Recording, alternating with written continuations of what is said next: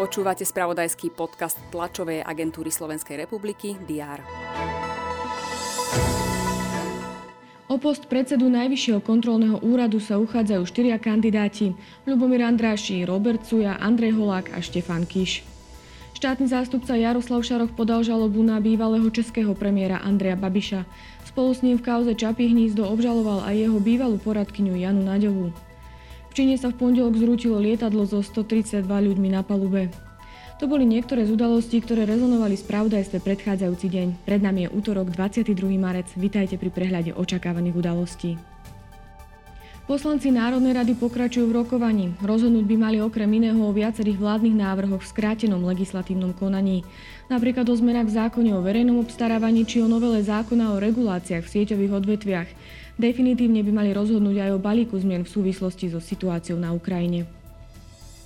Prezidentka Zuzana Čaputová by mala predstaviť pokrok v rámci projektu Zelená kancelária. Hlava štátu už dávnejšie informovala o pláne prezidentskej kancelárie stať sa uhlíkovo neutrálnou do roku 2030. Kancelária napríklad prestala používať plasty a v záhrade paláca umiestnila včelie úle. Zástupcovia akademickej komunity plánujú odovzdať do parlamentu petíciu za zachovanie kompetencií akademickej samosprávy. Podpísať ju malo viac ako 20 000 občanov. Očakáva sa aj tlačová konferencia Úradu na ochranu oznamovateľov. Informovať by malo o výsledkoch prieskumu, ale aj o manuále určenom pre štátnu správu či o štatistikách za prvý polrok činnosti úradu, ako aj o ďalších témach. Ukrajinský prezident Volodymyr Zelenský sa na diaľku prihovorí poslancom talianskeho parlamentu.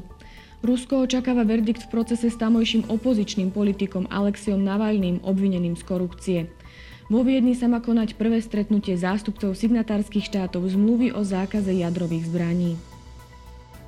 Pred nami je slnečný deň, teploty sa majú pohybovať od príjemných 14 až do 19 stupňov Celzia. To bolo na dnes všetko. Aktuálne informácie vám počas dňa prinesieme v spravodajstve TASR a na portáli teraz.sk. Prajem pekný deň.